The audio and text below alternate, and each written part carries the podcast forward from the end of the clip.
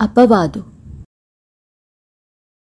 పూర్వం గొప్ప ధనవంతుడైన వైశ్యుడుండేవాడు ఆయనకు సుబుద్ధి అనే ఒక కుమారుడు సుమిత్ర అనే కుమార్తె ఉండేవారు.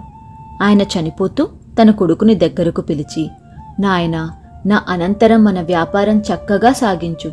నీవు చెల్లెలు సఖ్యతగా ఉండండి. ఇదే నా తుది కోరిక అని చెప్పాడు. తండ్రి పోయిన కొద్ది కాలానికి సుబుద్ధి మూడు నౌకల మీద సరుకులు మోసుకొని దేశాంతరాలకు బయలుదేరాడు. బయలుదేరేటప్పుడు అతను తన చెల్లితో చెల్లి నేను చాలా కాలానికి గాని ఇంటికి తిరిగి రాను. నేను లేని సమయంలో నీవు నీ ధర్మాన్ని అతిక్రమించకు. పరులతో ఎన్నడూ ప్రసంగించవద్దు అని చెప్పాడు.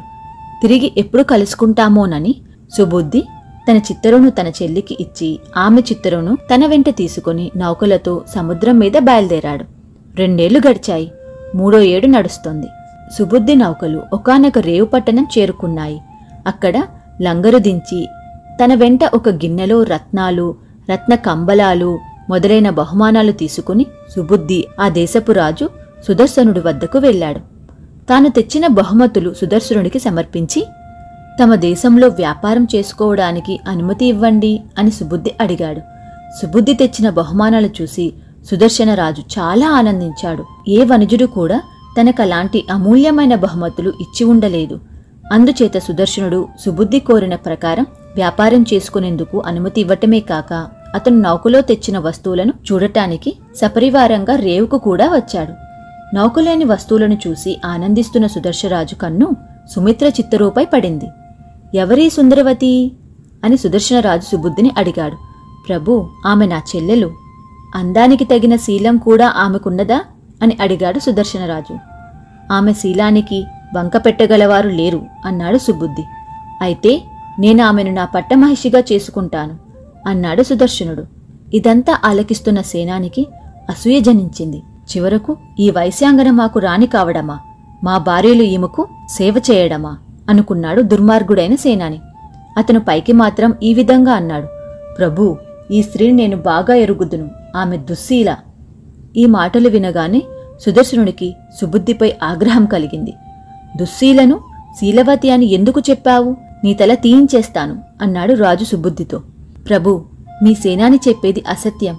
చేతనైతే అతను ఆ మాటలు రుజువు చేసుకోమనండి. నా చెల్లెలని ఎరుగుదునంటున్నాడు కాబట్టి ఆమె వేలి ముద్రికను తీసుకురమ్మనండి. ఆమె పుట్టుమచ్చ ఎక్కడ ఉన్నది తెలుసుకురమ్మనండి అన్నాడు సుబుద్ధి. సుదర్శనుడికి ఇది న్యాయంగానే తోచింది. ఆయన తన సేనానితో రెండు నెలల కాలంలో నీవు ఈ స్త్రీ ఉంగరము పుట్టుమచ్చ రహస్యము తెలుసుకుని లేకపోయినట్లయితే నీ తల తీయించేస్తాను అని తెలియపరిచాడు. సేనాని వెంటనే ప్రయాణమై సుమిత్ర దేశానికి వచ్చాడు.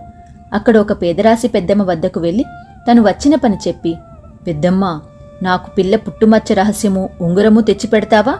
నీకు అంతులేని బంగారం ఇస్తాను అని ఆశపెట్టాడు.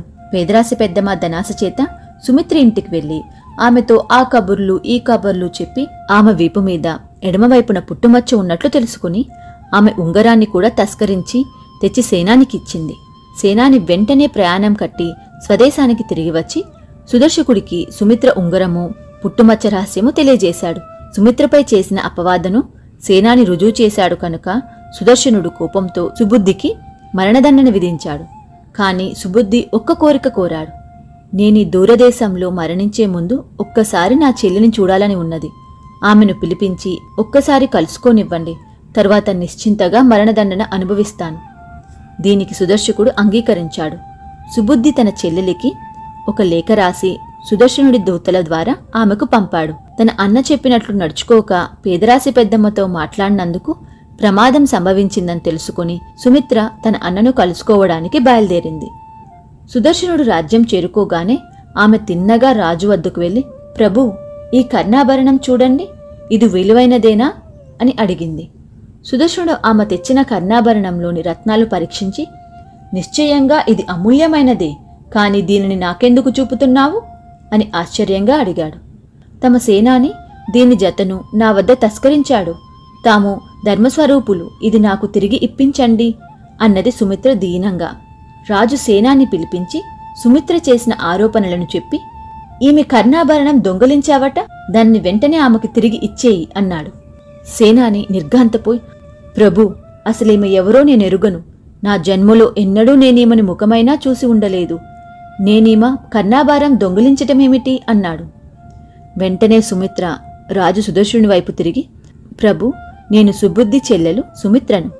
నన్ను మీ సేనాని తన జన్మలో ఎన్నడూ చూసి ఉండకపోతే మా అన్నకు తమరు మరణదండన ఎందుకు విధించారో సెలవివ్వండి అని ప్రశ్నించింది.